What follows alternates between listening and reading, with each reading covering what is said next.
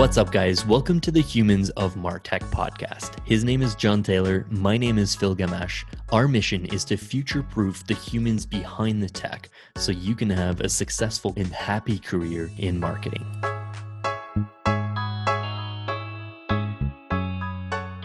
What's up, folks? Today on the show, we are joined by Adriana Gil Miner. Born and raised in Venezuela, she's a 20 plus year marketing exec who got her start as a data analyst and went on to work at American Express. She then worked with some of the top brands in the world after moving into PR and digital strategy at Weber Shandwick, an A list agency, according to Ad Age. Adriana then ended up going through a wild growth ride, leading brand marketing at Tableau, a well known analytics platform. And today she's CMO at Iterable one of the top customer led marketing automation platforms on the planet. Adriana, it's a pleasure to be chatting today. Thanks so much for your time. Thank you so much. Thanks for having me. How are you doing today, Phil? Doing great. Uh, sorry if you hear some babies in the background there. JT, is it is it feeding hour right now? Uh, not feeding hour. It's actually nap time. So um, Ooh, nice. Hopefully, we'll be silent this whole this whole interview. Well, no need to apologize, and you just jinx your nap time. oh no, my wife my wife is going to hate me. yes. I wanted to start off with uh, uh, your your career trajectory. I, I love to to kind of dig in there. You definitely had a fascinating career, bouncing from agency to in house roles. Like agency, starting off for the first two years of your career, then like spending five years at Amex, freelance back after that for two years, and then back to agency world for five years at two different firms but along the way, you got that in house itch again and you joined Tableau, where you ran brand marketing, like I said, for six and a half years. And you've been in house ever since, right? Like getting that uh, CMO gig at Kumolo and now at Iterable. Talk to us about like what you loved maybe and, and hated uh, about like in house versus agency versus freelance. Like, I'd love to get your take there. Yeah, yeah. Uh, thanks for that question. it does bring me back well, um, I I I will say when I was in the agency world, I thought that all my clients were idiots, and then every time I've gone into the in-house world, then I think that all my agencies are idiots. Uh, but, so net net, we're all idiots together. But uh, I think you know they both have pros and cons. I think as I've grown in my career found my home in in-house and the reason really is for just the ability to see all the all the complete cycle of everything and the focus on one on one problem essentially. Um, and also you know as i've grown in my career i am much more interested in company building. You know i'm a, i say i'm a company builder first and a marketer 2nd mm-hmm. and so that you know really only happens sort of in-house you know um, unless you're in that in that level and, and an agency However, I, I often, when I mentor people or advise people, I often tell them, especially in your early years in your career, I think it's so important to go to an agency. Two, three years in an agency, I think it's like five years equivalent to, to hmm. in-house because you see so many projects, so many clients. And I think that service mentality that you develop in an agency, the agility, you know, you have to be in the round. and you also really develop this huge skill on managing a lot of volume of work, a lot of diverse, you know, context switching a lot. So I think that, you know, agencies provide an incredibly, really, really, really good base uh, for especially for people that want to then go into high growth eh, tech companies because the pace, you know, the pace and the volume and the complexity is very similar to what happens in an in the agency world. So I I have seen in not only myself, but I've seen a lot of success for people you know coming from the agency world into into high growth tech you know it's kind of like versus like the big big big companies it's mm-hmm. a different rhythm um, so that's that's on one end and then on the in-house side like i said i think that the a for people that really enjoy that in depth, you can really focus on one problem. Of course, lots of things, but one problem and driving that end cycle. And and to me, it's not just a creation, right? It's like, what's the business outcome? What is the people outcome? And that I really really enjoy, especially when I I've had the great luck of being passionate uh, for a product, you know. So it's mm-hmm. not just a client relationship or what you're doing.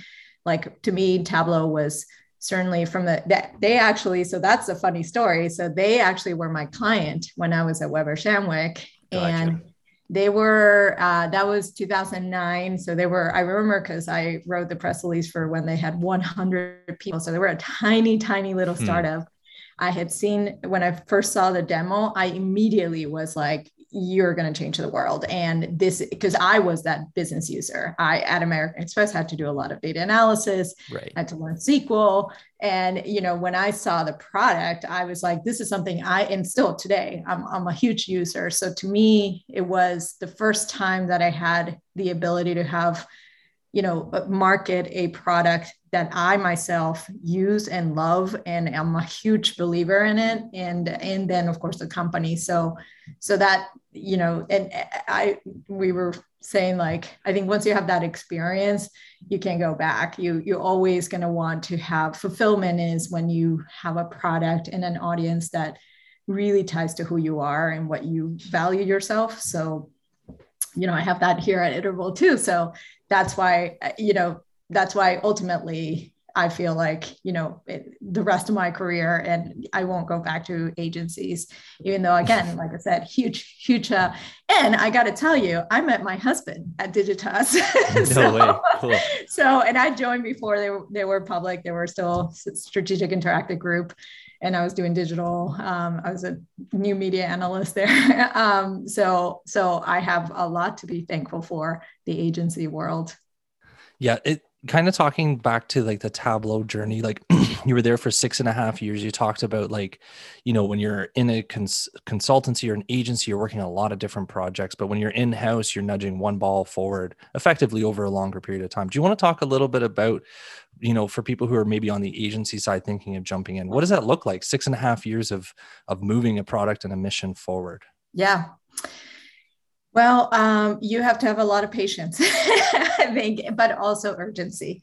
Mm-hmm. Uh, I think it's important. It's one of these things that it, th- th- there's two things that I think are really different from when you jump from in-house to or from agency to in-house. One is the amount of time that it takes for internal the organization. One of the things I love about agencies is it's very clear what the priority is. Like the mm-hmm. client is always a priority. So it doesn't matter. You have very few, much fewer internal meetings. And it, I mean, there is some of that, but but relative to your time, it's a very small consumption of time. You're really, it's all about client. And for example, there was never even a question like if you had to skip an internal meeting to go to a client meeting, obviously, like you know because literally that's how you make money you're billing on the hour so it's like a very you know like i said this is that's client and service oriented so when you go in house, uh, that line is not as clear, and you can very easily spend a lot of time in internal things. And there's lots of activities, lots of things.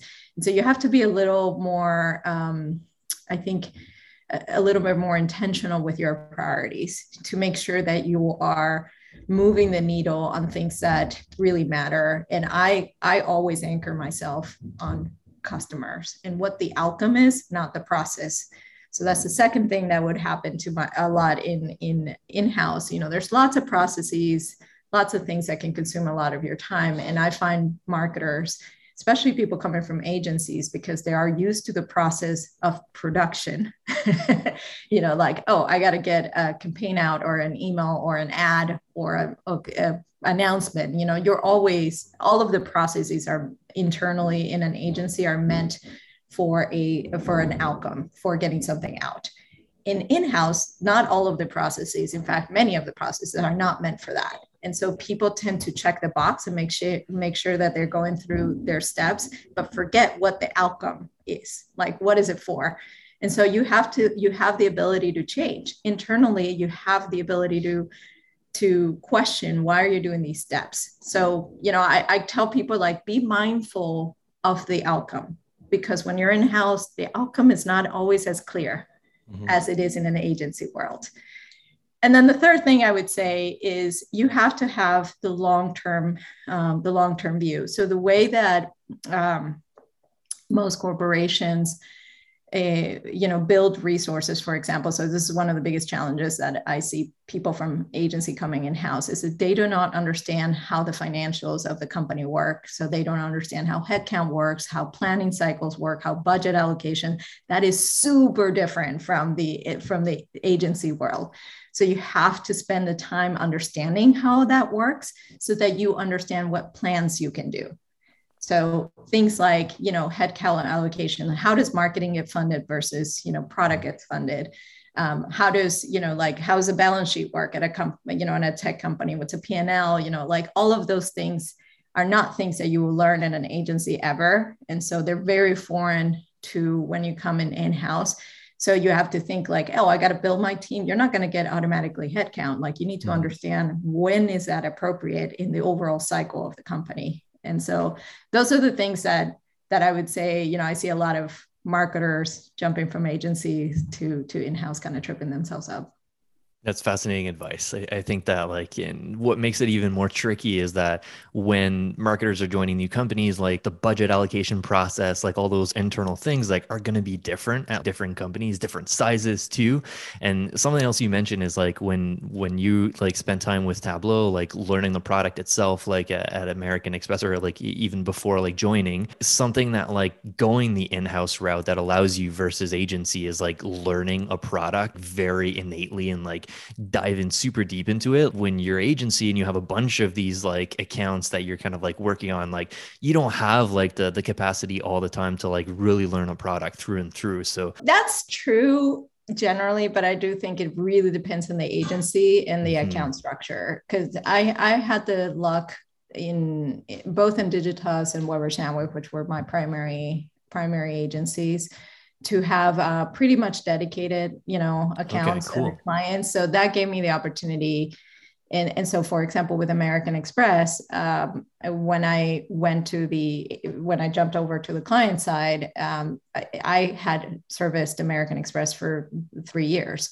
So I was intimately familiar. Mm-hmm. And in mm-hmm. fact, that was actually the reason I, I went. My client called me up, and her uh, digital marketing manager, it was called Internet Business Leader, um, it had it had left, and so she needed, and you know, like she was like, you know everything because you've done, you know. So so it really helped me. Like I ramped up super quick in American Express because I had already been working with them for a long time in a very deep manner um, and and so you know like the website i knew it in and out like you know mica and all of the things just because we had a digitas been building and again that was the, the account structure so what i would say really depends and both at you know at weber shandwick i didn't have dedicated so i didn't know as much but one of our big accounts was samsung and um, i did have you know 17 people or so dedicated to just the north america consumer electronic business and I remember one of the things is that we ran their um, reviews, their technical reviews for TVs and all this stuff. So my team, we had to study the manual. Like that was mm-hmm. part of onboarding. And I like, I'm like, no, you need to know all the specs because when you're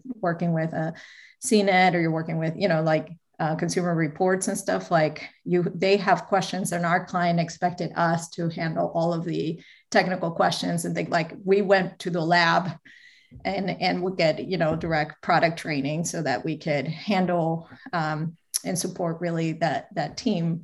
So you know and i didn't have that with like a microsoft you know which were also my client but but uh but definitely you know samsung require that. And i thought it was really great. By the way i'm a huge fan of you need to know what you're marketing mm-hmm. Yeah, that makes a ton of sense. And like you, so when you were at Tableau, like you were brand marketing, like more on like the creative side, maybe of, of marketing. And like you got to play in the tool, obviously, like you were an expert in the platform. Like for, for marketers listening right now in the audience that are in the B2B space and marketing like a developer friendly product or like something selling to data analysts and like they don't know SQL yet or like they haven't dived into that world, like you just mentioned, it's super important to know the product. How do you balance like learning the craft of the role that you're supposed to do at the company, like maybe brand marketing, versus like also spending time like learning the product and being like super in tune with what you're actually selling.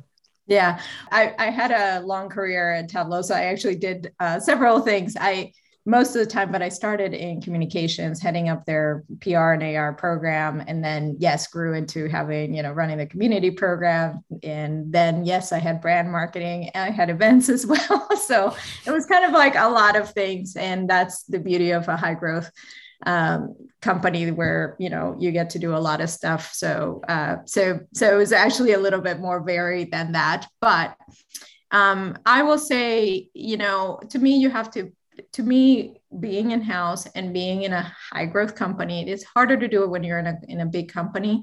But um, when I joined Tableau, it was, you know, again, relatively small. And it's also a space that that I used the tool every single day. It wasn't like it wasn't like a forced thing, you know. So um, you know, all of our reports and Tableau had a culture that allow us to do. So, for example, everybody in Tableau at the time, you know, I don't know if it's still like this, but at the time was required, even if you're, no matter what your role was, like everybody was required to go through boot camp. And within the first 90 days of your employment, you were required to, to do the base certification, it was called bronze level uh, certification. Mm-hmm. So there was a whole culture. In fact, a lot of our, for a long time, part of our interview process it was you had to do you had to do a demo. I remember my first, I think it was my first month or so. Um, I went with my CEO to New York uh, to meet with Forbes, and um, he was like, "So, Adri, you're gonna do the the demo, right?" And I'm like, "What?" I'm like the, the demo.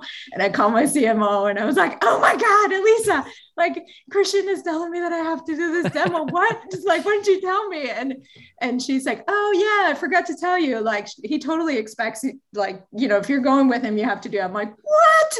No, like the founder, are you kidding me? He's like a god of demos, you know. And I was like, are you kidding me? So for two weeks, I basically locked myself up with our VP, our head of product marketing, and uh, and also our chief product officer, who's amazing for Zaha. I just said, and uh, Ellie Fields. I have to call them by name because they're very dear friends and amazing people. And I mean, they were like, "Okay, we're gonna we're gonna help you prep." Thank goodness I didn't have to actually do the demo, but I have never been so nervous in my life. But you know that that I think it's like so the so one is like the culture of the company, and I really uh, learned that at Tableau and I espouse it. I always been very product oriented because I, I, I just again am the type of person that I can't just like write words or you know do an ad without actually understanding what I'm doing. So I I think that that is the difference between essentially being like um, an orchestrator or an operator of, of, of, of marketing and being like a strategic asset is that you understand not only the product but the business. Like you need to understand how does the organization make money? Like and how it, it, does it spend money? Like you need to understand those two things so that you're a better marketer. And how you balance that of course is hard but if you're not in an environment where that is provided it, it's up to you. I, I, think honestly it's a career development. Like because for example the role of the cmo you know, the old school role of CMO is very much like, oh, are you going to like brand and make things pretty? Like marketing has this, it's like, you know, this bad reputation. is like, oh, you, you guys are the things that make things pretty. Make some events. Just oh.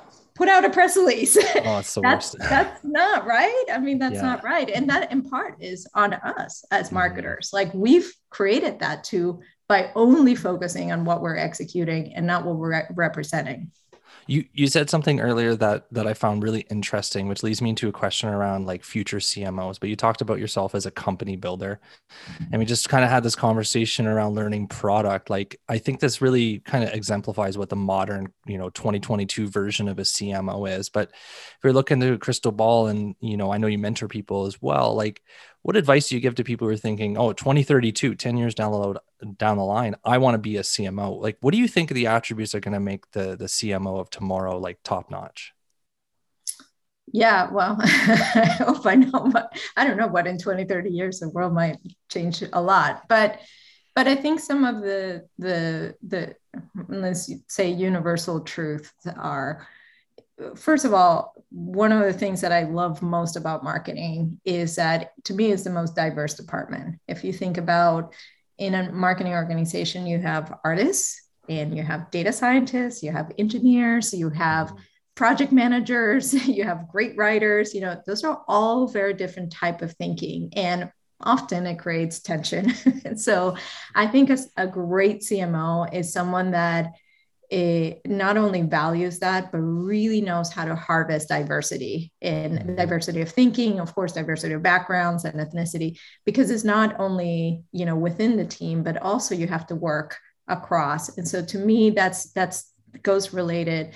A, a CMO, the skill of being able to drive change across the organization, to drive and bring things together is a soft but very very important skill. Like if you don't if you can't bring product together and brand together and you know the executive and like if you're not able to really cross functionally collaborate and even like you know of course finance i mean you know when you're a cmo of the company it's so much too about the performance of the company right? It's not mm-hmm. just the the the product itself so if you're not able to understand and link and have systematic thinking, but also the the skill to to uh, drive the change, but also bring people together and bring that vision together and articulate, you know, be like that that sort of um, I guess connector.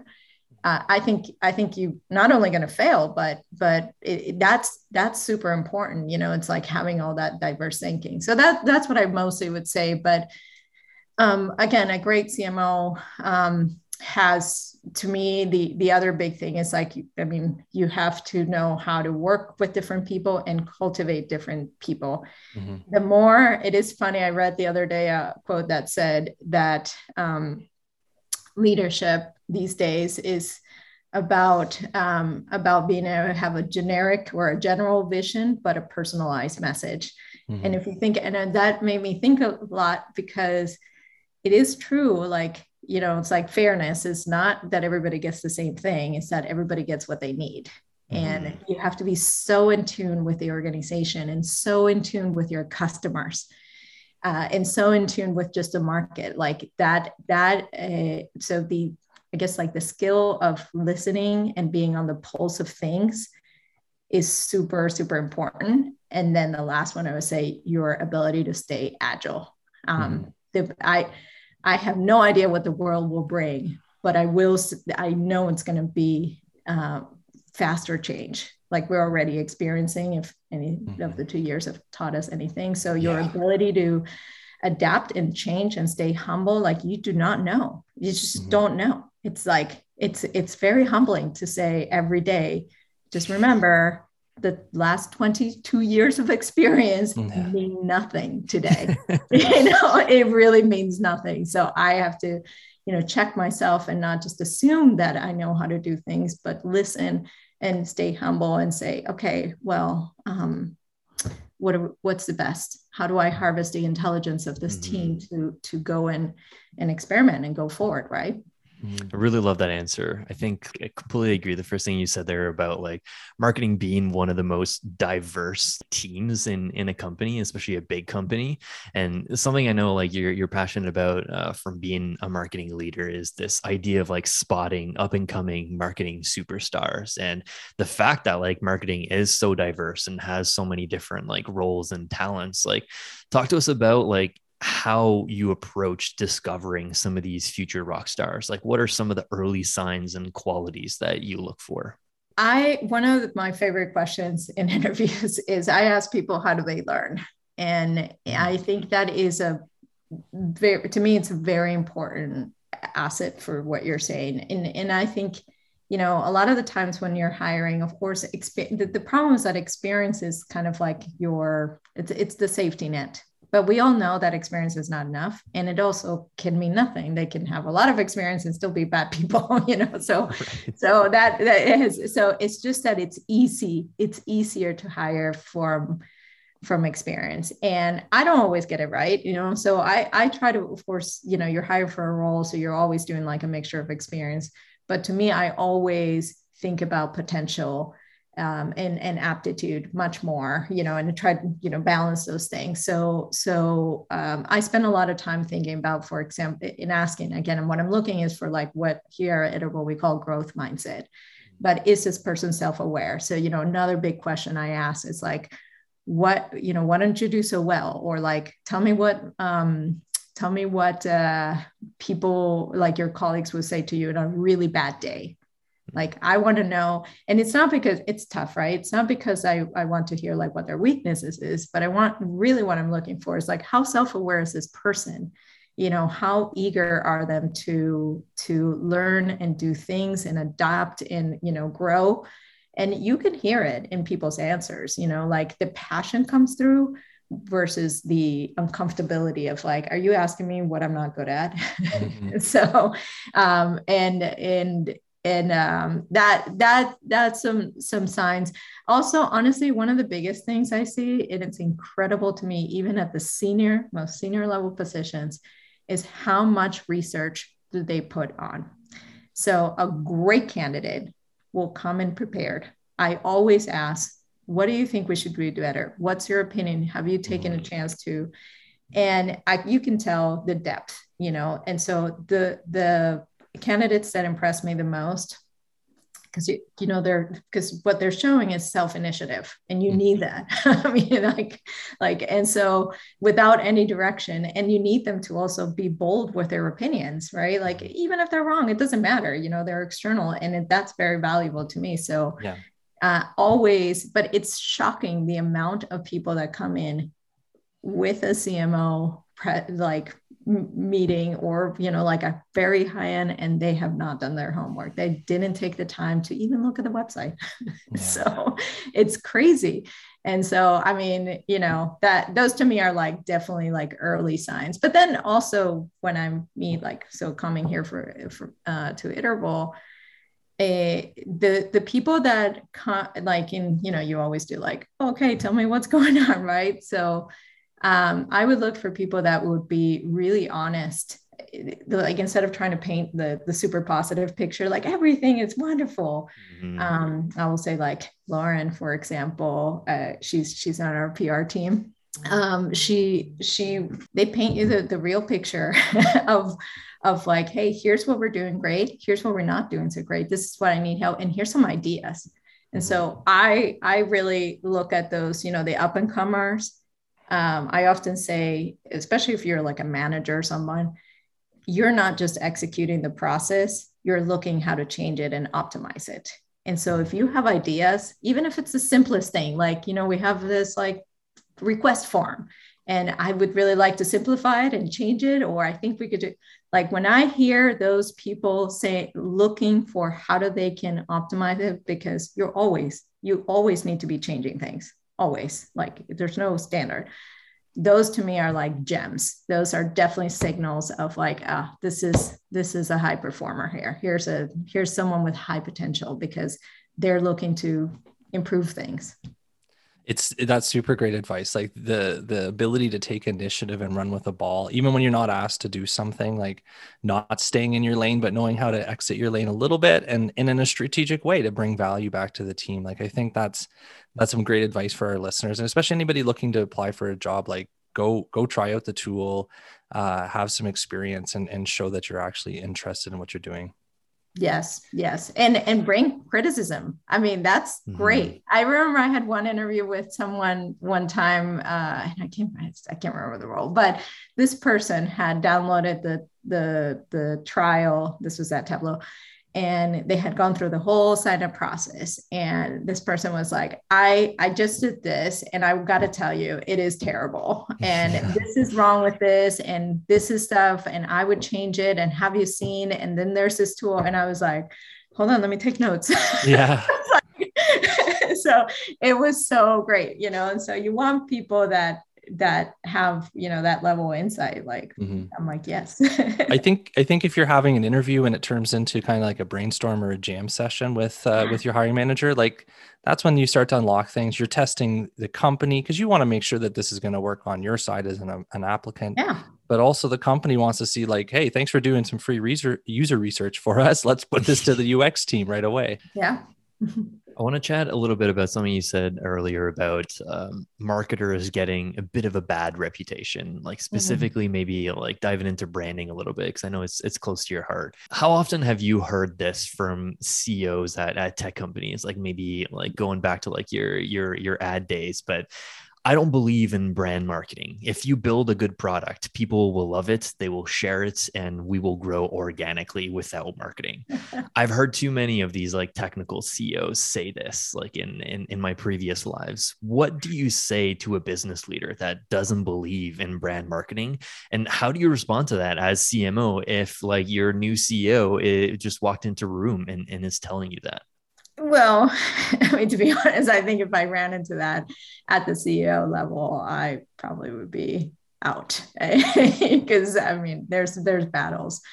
Um, I, I I have heard this type of thinking never at the CEO level. Fortunately, I think any CEO today uh, can understand, can see what the value of a brand is, and if they don't get it, I mean, they're probably. I mean, just try yes, there's like the general viral hit. And I would say, like, yeah, early on, you probably do need to be product led and need to understand, like, and, and I'm a big believer, like, no matter how big you get, if you start to lose focus on on innovation and your product, then why are you in tech? I mean, that that's the point of tech is to do better technology. so so I I am generally attracted to companies that are very strong on the product side because to me like the go to market side well it's one where i can help and also uh, it's like a million times easier to market something and to sell something that is good and that than to try to put the the you know facade. Mm-hmm. so that that's that's uh not not a formula i like. I will say like look i mean it's an amplifier. I mean of course it's in in today but for example think about how smart content writers are for example. Like it's not today you can't just like write something and put it on a blog and it'll like go viral or do a YouTube. There's a million, right? There's a million, there's more than a million. And so they're they're really, you know, the reality is that it does take some science and some art to put something together. And um, it, the, also there's a bit misconception of like what is brand brand is not mm. like your colors and your logo and you know like the advertising you put together brand is the synthesis of everything you do. Your employees your offices your narrative your product positioning everything right? And so the practice of brand marketing is really the ability to like synthesize all that and and be authentic to that and in response to you know and in, to to what's happening in the market you know to help you. And for a small company I'll, I'll, be very practical. I'm being like a little bit too too uh, conceptual here. I'll be really really practical. When you're a small company and you're going to put some money in demand gen right? I mean because if you believe that you can sell a product without any marketing or any sales and people will come then go go for it please. Do it. Uh, and once you've proven that that's impossible uh, sure, put sales. Let's say you go sales lead. Okay, that's going to get really expensive real fast. And so it's just a money thing. So then the next thing that companies do, and I believe you do build the, the business bottoms up first a product, you prove your product, then you put in sales, you prove your sales motion, then you're going to start to build marketing. And the first thing you're going to do with marketing is probably like some kind of demand gen stuff. Again, that follows up to a point, it gets really expensive really fast because the, the search that you have.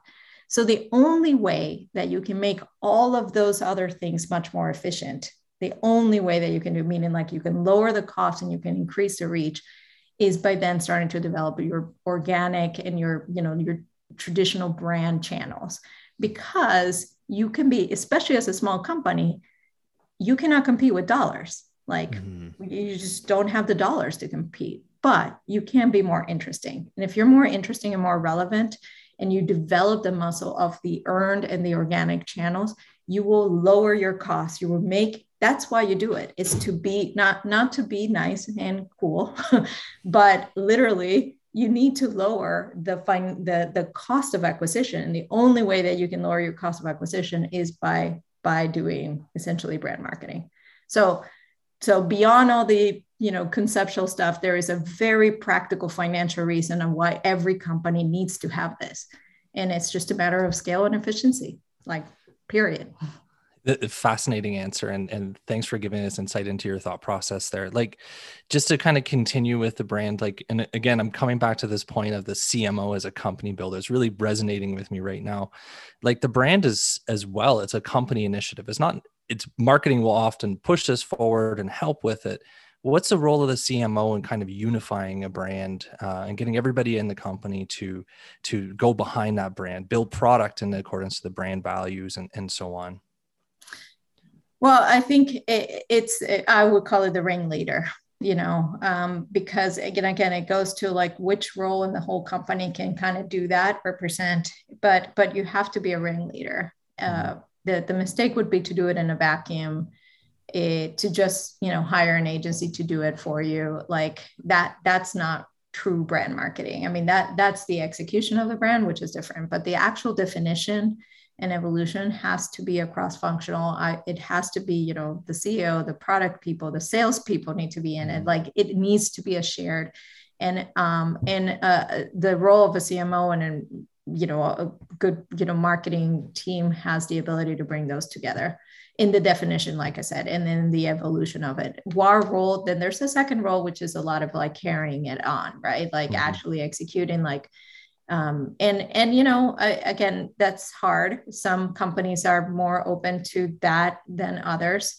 Um, I, I think you you have to know the culture you have to know the people you have to earn the trust. And for example i found that in my career if you don't invest in learning the product going back to that whole thing you know um, it, it, you you will never earn the trust of an engineer or a, a chief mm-hmm. product officer you will never do like you're not speaking the language same yeah. thing if i don't know my my financials if i don't understand the business you will never earn the trust of your cfo mm-hmm. so like i need to be able to speak their language uh, and so that's that's why i think it's so important for a cmo to you can only be the ringleader if you've earned if you've earned the trust by knowing and understanding all the pieces of the business yeah cool Love that answer. I want to. Uh, we're, we're, already close on time. It's been a fascinating conversation. Uh, I want to give you a chance to to dive into this stuff. Like I was, I was reading some of your previous articles at Tableau, and uh, you've written bravely and powerfully about your experiences as a Latina immigrant and shared your thoughts on the Caucasian male narrative that dominates much of the world, especially the tech world that we kind of live in. Mm-hmm. Talk about your change in mindset when it comes to the importance of the power of checking that box, despite not always feeling like you fit the stereotype that people often have.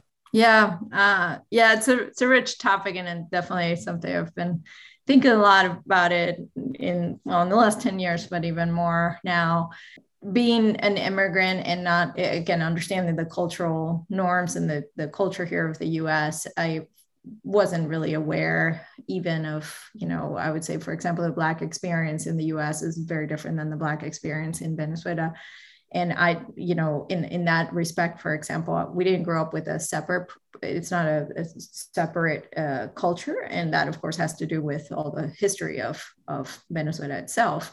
Uh, not that by the way i mean of course there is racism uh, but it takes it, it, it takes a little a different shape. And i think like also being a woman uh, i had a i had a really good fortune of growing up with a mother who was in technology. She ended up being a cio of a big tech company. And there was something i think you know just i was lucky as a kid that I, it never kind of dawned on me that there was a there was a discrimination or there was like any kind of you know i guess like a what's it called? A flaw of being a woman. Like mm-hmm. like that why wouldn't i belong in you know the tech world? And i learned how to code because my mother made she sent me to like code camp you know when i was uh, like a kid. And you know it just never dawned on me that that's not a thing you do. Like it, you know sciences or and and I, you know so totally lucky to have grown up when you don't have those uh, limiting views in your life so it really never so it was not a thing for me. And when i came to the us it really took me a little while to realize that uh, not myself because that definitely happened to me but even to to kind of open my eyes to what was happening around me and to even myself you know like i, I just wasn't aware. And so that's what changed to me. There were uh, many situations uh, around me including for example you know at work um, i had a colleague who was from puerto rico um, she is more mixed, you know, so definitely has more a- African. They sides to her. She has a heavy accent, but she's incredibly prepared, and and she was much more prepared than me, and much more. And I would just see how in the room she was treated differently, how her ideas were um, not taking consideration or somebody else would say like a guy would say it, it the exact same thing and mm. and then i definitely started noticing that similar things happened to me, I also start to realize like I my I have a slighter, you know, less accent and that played in my favor.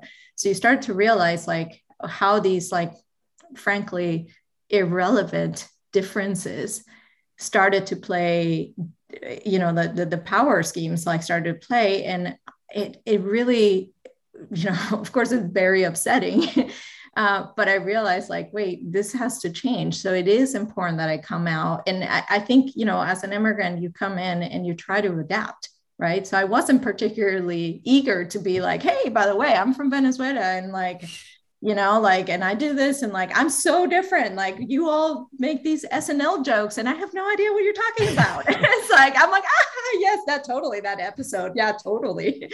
It's like american football. I'm like no idea what's happening. And so i was not particularly eager to and i could see like i honestly used the my passing eh, because oh, okay they they not not every person meets me and immediately thinks oh foreigner. Um, so so i definitely use that i think to my advantage to wanting to because i wanted to belong. I wanted to to adapt and be part of you know the country that i was immigrating to. So which i, I don't think it's a crazy thing to do. But again you know i realized like that that that there was so many so many honestly it's tough for any immigrant. It's tough for and even if you're in the united states like it is tough if you're not part of the white male dominance. Um, there is a different treatment and and some of them is is it's not just like treatment. It's like straight up you know illegal things that happen. And when i like it, then it to me became like i have to be part of of the change. So claiming my identity upfront and being proud of, no, I am Latina. I'm from Venezuela. By the way, my name is Adriana, not Adriana. so, and uh, and you know, and and being like like who I am first and and not feeling like I have to hide that was not just important for me, but really for like what that change represented. So you know that's that's where my change of really my change of mind. And I, I, I do feel ashamed that I, you know, that I didn't start, that it took me so long to, to realize that I, I had a, a role to play in, in this whole, um, you know, sea of change, which I hope leads us to a place that it, it is more equitable and it is more open uh, to people because that I think this is what this country was built on. So diversity, and it's one of the most incredible things about United States. So we should we should why not lean on that strength and make it grow and make it more equitable and more open for everybody. Super powerful. Thank you so much for sharing that. Yeah, I, I was gonna just follow up. Like, what advice do you have for for our listeners, for Phil and I, for people who are sitting in, in boardrooms and you know uh, uh, being witness to this like how how can we all in your mind uh, help affect this change? I, I mean it starts with awareness but i think second about it's like really think about be very intentional about who's in the room. Uh, it, it, automatically by having different voices and perspectives it, you will you will be open to to it. And i think you know stay humble like the reality and none of us have you know the truth like mm-hmm. i don't mm-hmm. know anything really about what different races experiences and i only and even like it's so funny because that's the other thing is like i would say also don't don't forget that you're treating an individual not the whole community so like i can never claim to be representative of you know like latina women like mm-hmm. i mean you're i'm, I'm just one person mm-hmm. and and also like i don't want to feel you know the the pressure of like every act i make is in representation i'm going to let down an entire you know population of the world i mean or my gender i mean can you imagine like put yourself if i were like hey tj like everything you do speaks of the male perspective. it's like, oh my gosh, like you're paralyzed. Yeah. So don't forget that yes, you do have to, you know, bring different diverse people, but those people are only really rep- they're one individual and they represent their own, and that's going to be one perspective, not the whole. Um, so it's so um, that that's where I would start. The the um, and yeah get to know the person you know like we you were talking about latino stereotypes in some ways you know i totally fit some of them some like not a, you know but the reality is like i'm i'm a human being that is a combination of my own you know experiences the next latina woman is their own too you know mm. so um so yeah I, I try not to I try to celebrate cultures, but not assume that, you know, just remember that each person is different. Awesome advice. Thank you so much for for sharing that. We're we're close on time. We love to finish with this this question for all of our guests. Um, we we kind of chatted about your your career, the progression. You mentioned that you have two kids, you have a dog as well. Like you probably got a bunch of stuff going on. How do you remain happy and successful in your career and and find a way to balance everything that's that's going on while while still staying happy? Well, I cannot balance anything. So if you all know how to do that, that would be awesome. I was like, there's generally there's all like every day I do feel like there's some portion of my life that I'm failing. But to be honest, um, I, I don't worry about that too much. There, I think to me, the sec- secret to be I, I don't call it happiness, but honestly, to to be joyful and grateful of what I have is that I practice a lot of letting go. You know, I'm very much about what happens now, and um, I like I remember one of the biggest things is like remember that everything most of us have the incredible privilege of having our choice I choose to work. I mean, of course, I have to pay bills and sustain my family, but but the reality is, I remember my daughter one time asked me why why did I work so much, and you know, I would have given her the standard parent answer, which is like to pay for your toys and your education and your food and your roof over your, you know, like I'm grateful, like. Yeah. But instead, instead, I had a good parenting moment, and I was like, you know what? I'm going to tell you the truth, which is like I love working I mm-hmm. love working. I like working for me is, first of all, a stage to develop myself as a human being. Um, it is, I get the opportunity to like get to know amazing people. I get, uh, you know, I learn, you know, products, build, you know, companies. Like you come to work and like there's challenges. Like I love problems. And so, like, if you didn't have problems, it'd be so boring. so, so so to me it's like you know my my relationship with works and challenges um, are are things that is where I spend my energy. And you know, the truth is that there's a lot of terrible things in the world. I've certainly have had my share of terrible things happen to me and and to the ones I loved.